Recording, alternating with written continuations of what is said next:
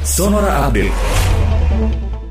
Sahabat Sonora Mendikbud Ristek Nadiem Makarim menyebut jika pemerintah daerah mencalonkan pemberlakuan pembatasan kegiatan masyarakat atau PPKM, maka pelaksanaan pembelajaran tatap muka atau PTM terbatas akan ditunda.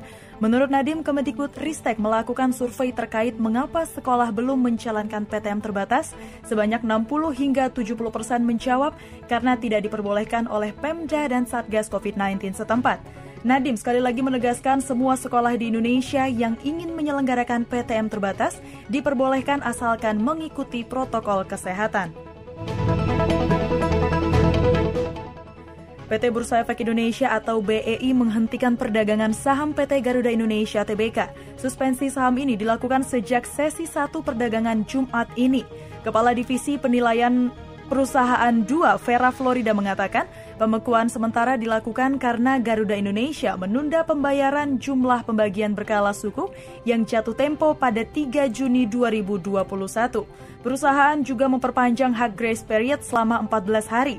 BI tidak menjelaskan secara pasti sampai kapan saham Garuda Indonesia disuspensi.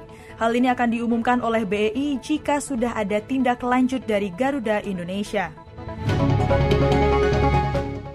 Timnas Brasil kembali meraih kemenangan dalam laga fase grup Copa America 2021 ketika menghadapi Peru di Stadion Nilton Santos Jumat pagi waktu Indonesia. Brazil menang meyakinkan 4-0 atas Peru. Gol Brazil dicetak oleh Alexandro di babak pertama, sedangkan pada babak kedua Neymar, Everton Ribeiro, dan Richard Leeson menambah keunggulan Brazil.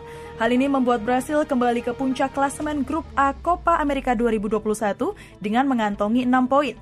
Sedangkan Peru berada di posisi keempat dengan membuka laga Copa America 2021 tanpa poin.